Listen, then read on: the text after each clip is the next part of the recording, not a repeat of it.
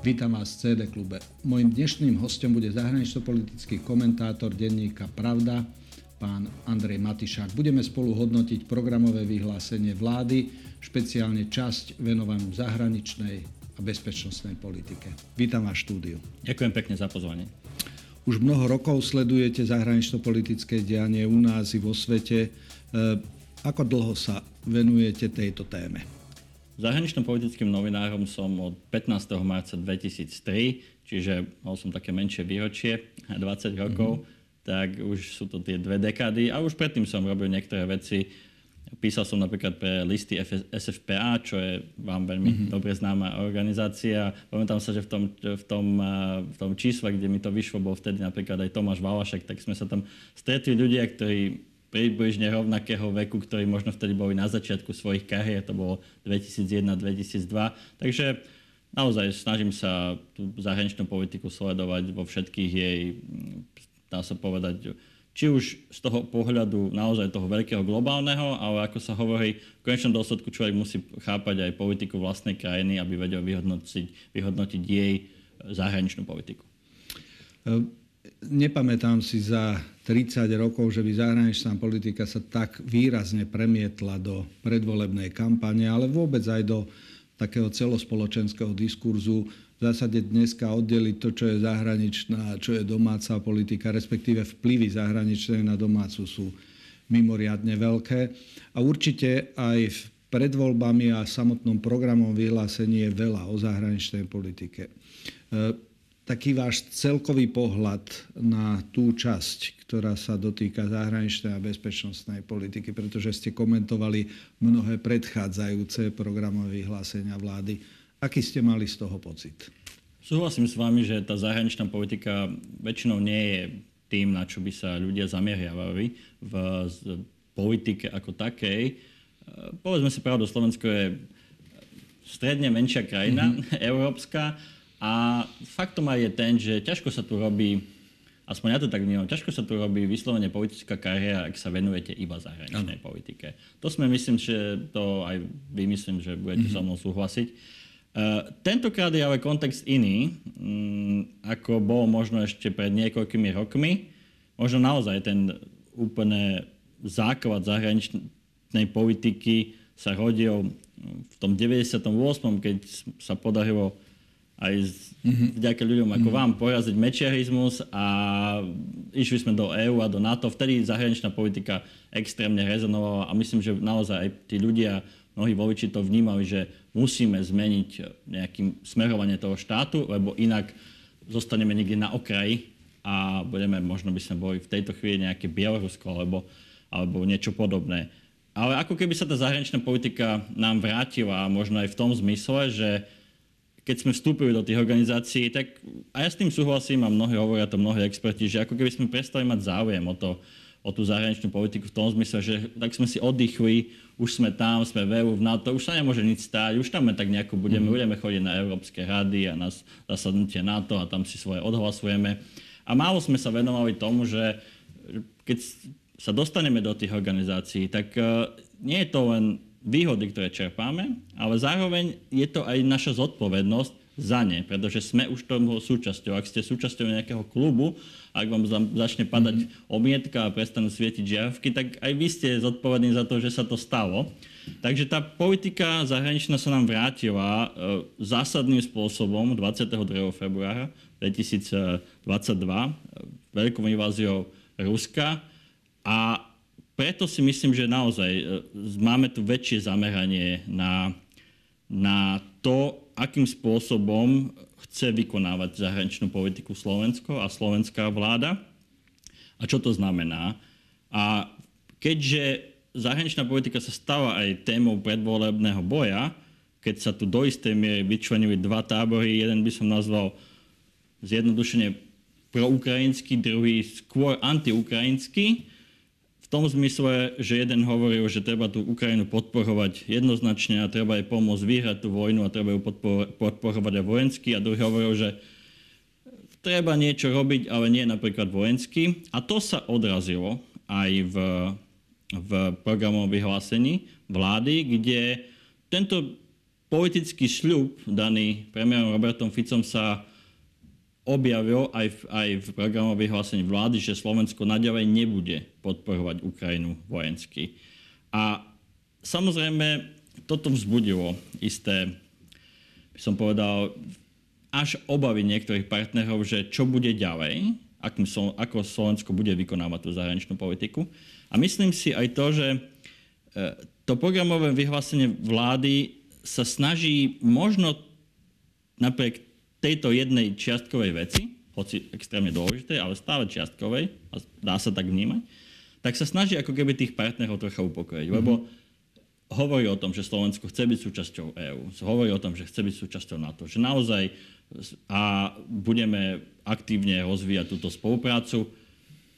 Objavujú sa tam aj veci, ktoré také by som povedal, e, také požmurkávanie na voličov, že vieme, že ste aj kriticky voči EÚ a teda aj my budeme robiť tú, tú našu suverénnu a slovenskú politiku. Takže tam tieto veci sa odrazili v, e, v PVV. Čiže ten akcent na to, čo sa očakávalo veľa, bolo, že či bude to jednoznačné prihlásenie k členstvu k EÚ a NATO, toto bola napokon aj kľúčová podmienka Petra Pellegriniho a strany Hlas na vstup do koalície. Toto sa tam objavuje jasne, e, ale aj ten nadpis, ako je uvedená táto časť, je, že bude to samostatná, suverénna. Prečo si myslíte, že akcentujú tvorcovia tohto programového dokumentu, ktorý je hybrid alebo priesečník troch e, predstav politických strán, či už Smeru, e, Hlasu alebo SNS. E, tomuto som ja úplne neporozumel, ako keby doposiaľ sme neboli sebavedomí, suverénni. Z čoho sa toto e, z vášho pohľadu Ja osobne si myslím, že to dostalo? je čisto politická záležitosť, ktorá vlastne nemá nič spoločné so zahraničnou politikou. Ešte krátko k Petrovi Pellegrinimu a jeho, jeho podmienke, že vstúpi iba do vlády, no. ktorá sa jasne prihlási do EÚ a NATO to je veľmi dobré, keď sa takéto niečo povie, že to zaznie, ale na druhej strane to mne ako novinárovi nadvodzuje otázku, že mohlo by to byť aj inak. Mm-hmm. Takže, a hlavne ak sa ano. pozrieme na partnerov vo vláde, tak um, niektorí ľudia môžu mať pocit, mm-hmm. že by mhm. to naozaj mohlo byť aj inak. Čiže je to vlastne do istej miery to naznačuje možný nebezpečný trend, že tak si to jednoznačne musíme povedať. Ja som veľmi rád, keď sa to opakuje, mm-hmm. je to dôležité opakovať, ale zároveň tam vidím náznak toho, že vlastne by to mohlo byť mhm. inak, mm-hmm. ak to musíme opakovať. A čo sa týka suverenej a slovenskej, ako som povedal, z môjho pohľadu je to v prvom rade opäť do istej miery také požmurkávanie na voličov, že teraz ideme robiť tú suverénnu Slovensku. Tí pred nami ju nerobili tí robili nejakú inú politiku. No. Nedostatočne suverénnu, nedostatočne slovenskú. Bohužiaľ, ťažko sa to ináč dá interpretovať. A ja nemám nič proti tomu, aby sme... Je dobré mať, povedať, že Slovenské je pekné a vieme urobiť, vieme urobiť veci, ale ten, ten výrazný dôraz na to, No bohužiaľ, ja tam naozaj vnímam tú politickú rovinu, že my naozaj ideme robiť tú po- suverénnu politiku, kým tí pred nami ju nerobili, ale potom opäť otázka je, že teda akú politiku Jasne. robili. Lebo mne z toho vychádza, alebo čo mňa prekvapilo, však najdlhšie slúžiaci minister zahraničných vecí bol Miroslav Lajčák, vôbec doposiaľ, a slúžil vo vládach Roberta Fica 12 rokov, bol ministrom zahraničných vecí. Čiže keď sa povie, po ňom nastúpil Ivan Korčok, e, opäť profesionál, ktorý si myslím, požíval veľkú úctu medzi partnermi, ministrami zahraničných vecí v krajinách EÚ a NATO a o ňom povedať o Miroslavovi Lajčákovi alebo o um, Ivanovi Korčokovi, že nerobili suverénnu zahraničnú politiku. Ja tam cítim kontradiktornosť a špeciálne e, sa, ako sa môže cítiť Miroslav Lajčák, keď počuje, že teraz budeme konečne robiť suverénnu zahraničnú politiku. Nie? Áno, súhlasím e, s vami. Je tu, je, tu, je tu tento problém. Neviem presne, ako sa cíti pán Lajčák, e, ale môže sa cítiť, neviem, či urazeno, alebo, alebo, možno, alebo sa na to díva aspoň s istým nepochopením. Hoci pravdepodobne táto vláda bude tvrdiť, že oni v prvom rade mysleli to, čo bolo pred nimi ano. E, za tieto... posledné volebné obdobie. Ale ten veľký akcent opäť sa vynárajú otázky, ano. že kde sa to, Isto, však to kde sa to zlomilo. Ano. A však uvidíme, ale uh, už len tie tri roky, ktoré boli turbulentné a mali sme troch ministrov zahraničných vecí, Korčok, Káčer, Vlachovský, ano. ale všetci traja boli z môjho pohľadu, uh, predpokladám, že aj z vášho profesionáli, uh, ktorí tie národno-štátne záujmy príkladným spôsobom vo svete ja, hájili. A, No, to uvidíme, ako sa toto dekóduje. No a za druhé, e, čo sa mi zdá ešte, že ma mierne prekvapilo v tom programovom vyhlásení, že niekoľko elementov tam bolo vyzdvihnutých takisto, ako keby neboli. Treba zdôraz na ekonomickú diplomáciu, ktorú e, predovšetkým v tomto uplynulom období Ingrid Brodsková ako štátna tajomnička si myslím rozbehla spustu veľmi zaujímavých iniciatív a vťahovala ten e, ekonomický rozmer do našej diplomácie alebo kultúrna diplomácia, ktorú špeciálne Ivan Korčok, pre neho to bola srdcová záležitosť. Takže z tohoto hľadiska to, čo sa tam objavili, niektoré tie pasáže, ako keby sa to predtým nerobilo, uvidíme, do akej miery sa to rozhýbe v tomto.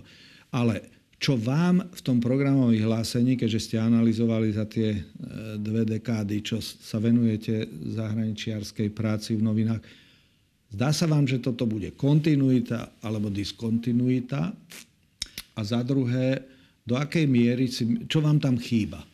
Chýba mi tam slovo Rusko, mm-hmm. určite, pretože v programovom vyhlásení sa ani raz nespomína slovo Rusko. Samozrejme sa hovorí o vojne, hovorí sa o vojne na Ukrajine, o vojenskom konflikte na Ukrajine, ale keďže je to také zásadné z môjho pohľadu, už aj z toho dôvodu, že jednoducho tá invázia, ona sa tá bezpečnostná architektúra podľa mňa začala už výrazne meniť v Európe už v roku 2014. Anexia Krymu, čiže zmena, zmena hraníc na, v Európe silou, hoci to boli len nejakí zelení mužici, ale myslím, že všetci sme vedeli, o čo ide a potom rozputanie konfliktu na východe Ukrajiny ako také tie prvé fázy snahy Vladimíra Putina Ukrajinu ovládnuť, minimálne ju zastaviť na, Euro, na ceste do euroatlantických štruktúr a potom sme tu mali samozrejme tú veľkú inváziu, ktorú rozputalo Rusko. Jednoducho to tak je. Tak o tom hovorí aj rezolúcie valného zhromaždenia a podobne.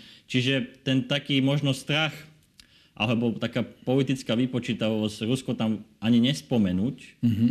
sa mi zdá, že nie je na mieste. Nie som prekvapený na jednej strane, ale podľa môjho názoru nie je na mieste. Mm-hmm. Podľa mňa sa tam malo jasne objaviť veta, že vníma, že Áno, keď hovorí táto vláda, že chceme, keď hovorí o tom, že konflikt sa má zastaviť a má byť mier, ale na to, aby sa konflikt zastavil, potrebujeme dvoch. A na Jasne. tej druhej strane je Rusko. Takže ja si myslím, že je nesprávne, a že to Rusko tam nie je jednoznačne pomenované ako agresor. Na druhej strane ale poviem aj B, a to možno prekvapí niektorých mm-hmm. ľudí, ktorí majú pocit, ako extrémne proruská je táto slovenská vláda a o tom sa môžeme baviť, nakoľko mm-hmm. je mhm. a nakoľko nie je. Ale zaujímavá je veta jedna v, v, v, vo vyhlásení, ktorá, ktorú si myslím, že bude dobre si opakovať stále a bude asi dobre ju opakovať aj vláde ak bude robiť niektoré iniciatívy smerom k Ukrajine. E, PVVčku sa jasne hovorí, že Ukrajina by mala byť suverénny štát v medzinárodne uznaných hraniciach. Mhm. Čiže tomu sa jasne prihlásili a to sa dá povedať, že to sa prihlásili k tomu, túto vetu by mohol vysloviť e, ukrajinský prezident Volodymyr Zelenský, kedykoľvek. A, ale možno boli niektorí ľudia prekvapení, že takto jednoznačne sa tam objavilo. A treba povedať aj to, že Robert Fico aj počas svojho premiérstva, on bol premiérom v roku 2014, keď sa začalo riešiť mm-hmm. tieto veci, tak, e, tak áno, hovoril o tom, že anexia Krymu je, nie je v súlade s medzinárodným právom. Takže som zase celkom rád, že táto veta tam jednoznačne je, mm-hmm. pretože od toho sa môže odvíjať naša pozícia. Nakoľko to bude mať praktické dopady toho, čo budeme robiť v zahraničnej politike, môže byť druhá vec, ale kedykoľvek môžeme analytici, novinári, ktokoľvek zahraniční partneri pripomenúť slovenskej vláde, že to tam máte, je to tam, Jasne. je to vaša pozícia. Čiže hovoríte o tom, že Ukrajina má, byť, má obnoviť svoju celistvosť, mm-hmm. takže na tom pracujeme. Áno.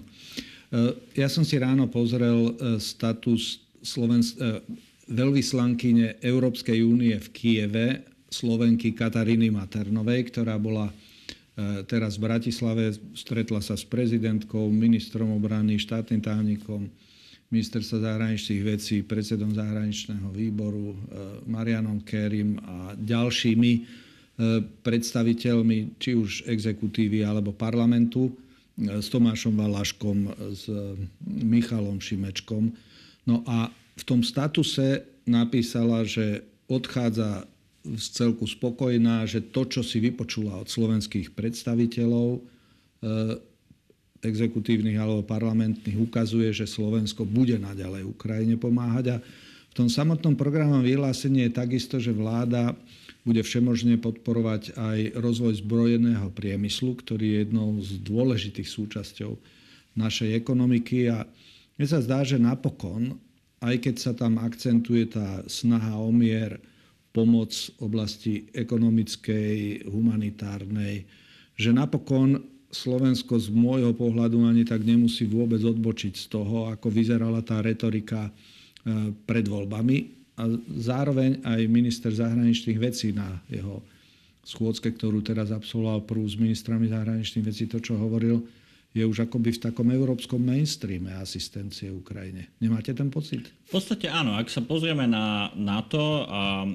poznáme obidva dobre e, pani Maternovú, mm-hmm. takže keď to hovorí a keď je to jej pocit, tak ja určite by som e, nehovoril, že, že, sa, že sa míli Otázne na, naozaj bude ale ten výkon tej politiky ano. a akým spôsobom my budeme využívať e, vlastne to, čím sme sa v tejto chvíli stali. Lebo sústreďuje sa na nás pozornosť kvôli tomu, aká tu bola retorika predvolebná.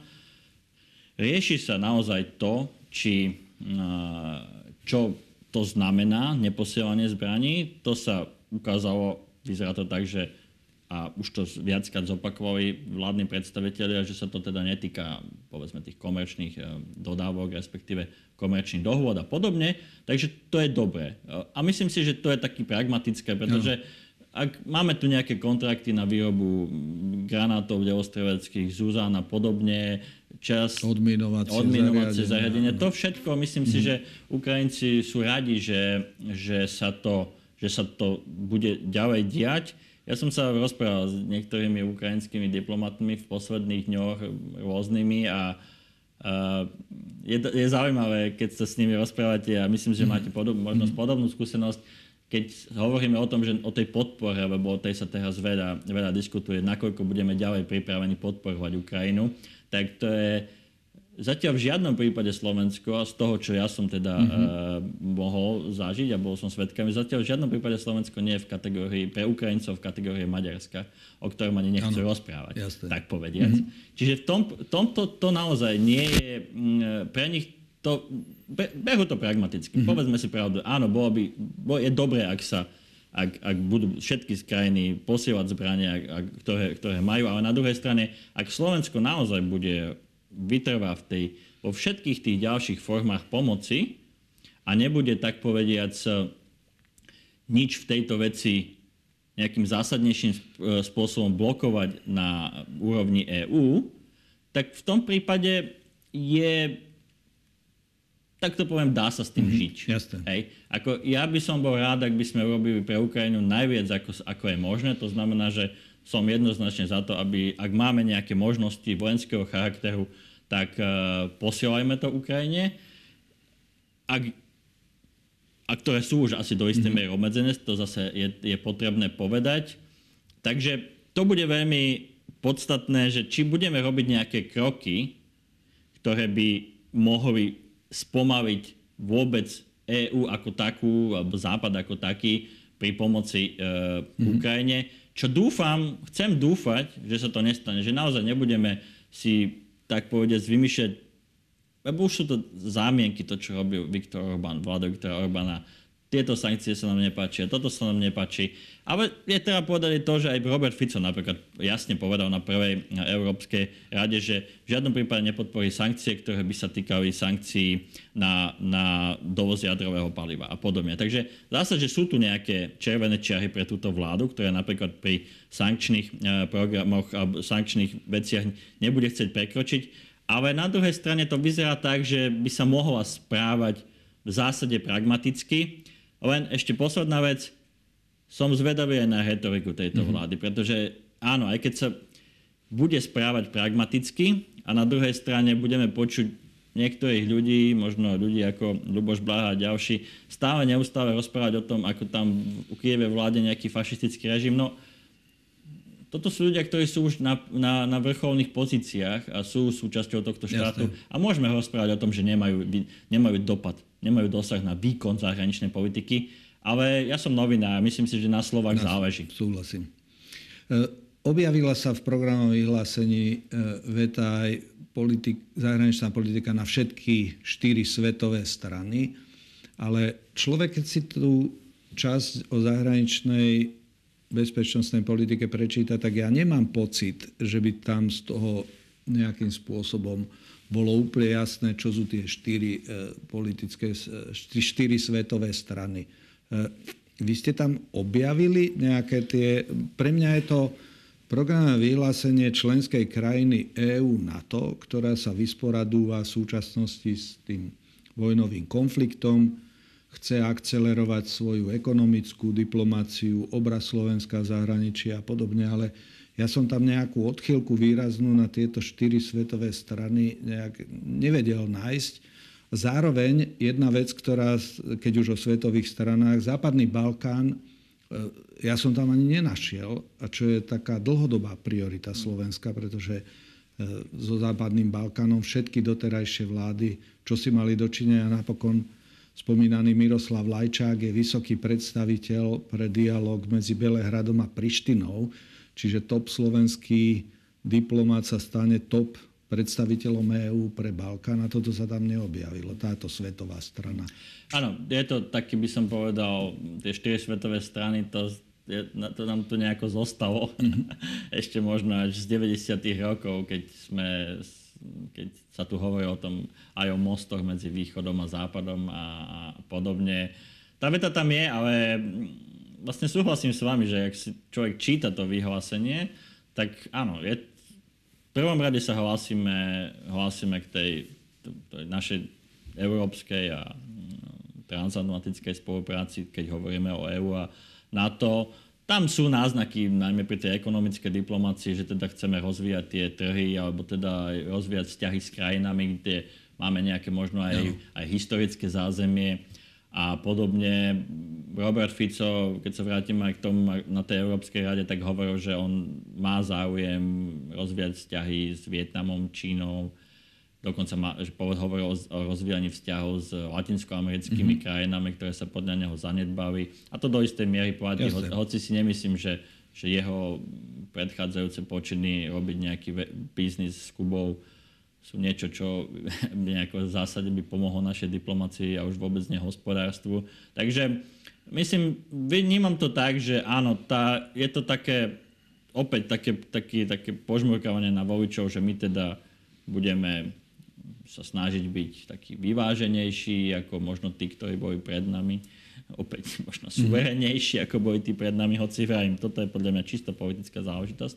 Tak to bude zase to bude o tom výkone, že mm-hmm. ako to chceme naplňať. Ak chce Robert Fico mať lepšie vzťahy s Latinskou Amerikou, OK, dobre, bude, budeme otvárať nové ambasády? Môžeme, ja som, ja som ak, ak sa na to nájdú peniaze, mm-hmm. ak sa na to nájdú dôvody, ja som za to, aby naše zastup, roš, diplomatické zastúpenie sa rozšírilo, hoci vieme mnohé veci robiť uh, spolu s EÚ, ale mm-hmm. Myslím, že bilaterálne kontakty a vy ste dlhoročný diplomát mm-hmm. sú niekedy naozaj na nezaplatenie. Jasne. Takže tam, tam to bude o tej, opäť o tom, o tom výkone, o tom, ako si predstavujú tieto vzťahy. E, už tu boli pokusy o tom, aby sme napríklad s tou Čínou mali viacej e, ekonomických kontaktov.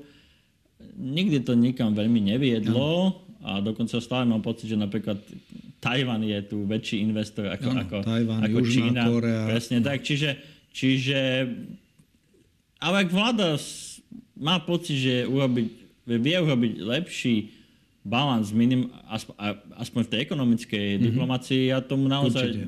nie je dôvod tomu brániť. Každá členská krajina EÚ sa o to snaží, o juhovýchodnú Áziu, Latinskú Ameriku, takže toto bude určite Americký prezident sa práve stretol áno, s čínskym, lídrom. Čiže, Xi ale vôbec uvidíme, do akej miery aj to financovanie zahraničnej služby e, bude naplňané, pretože je dlhodobo podvýživená. Takže tým pádom...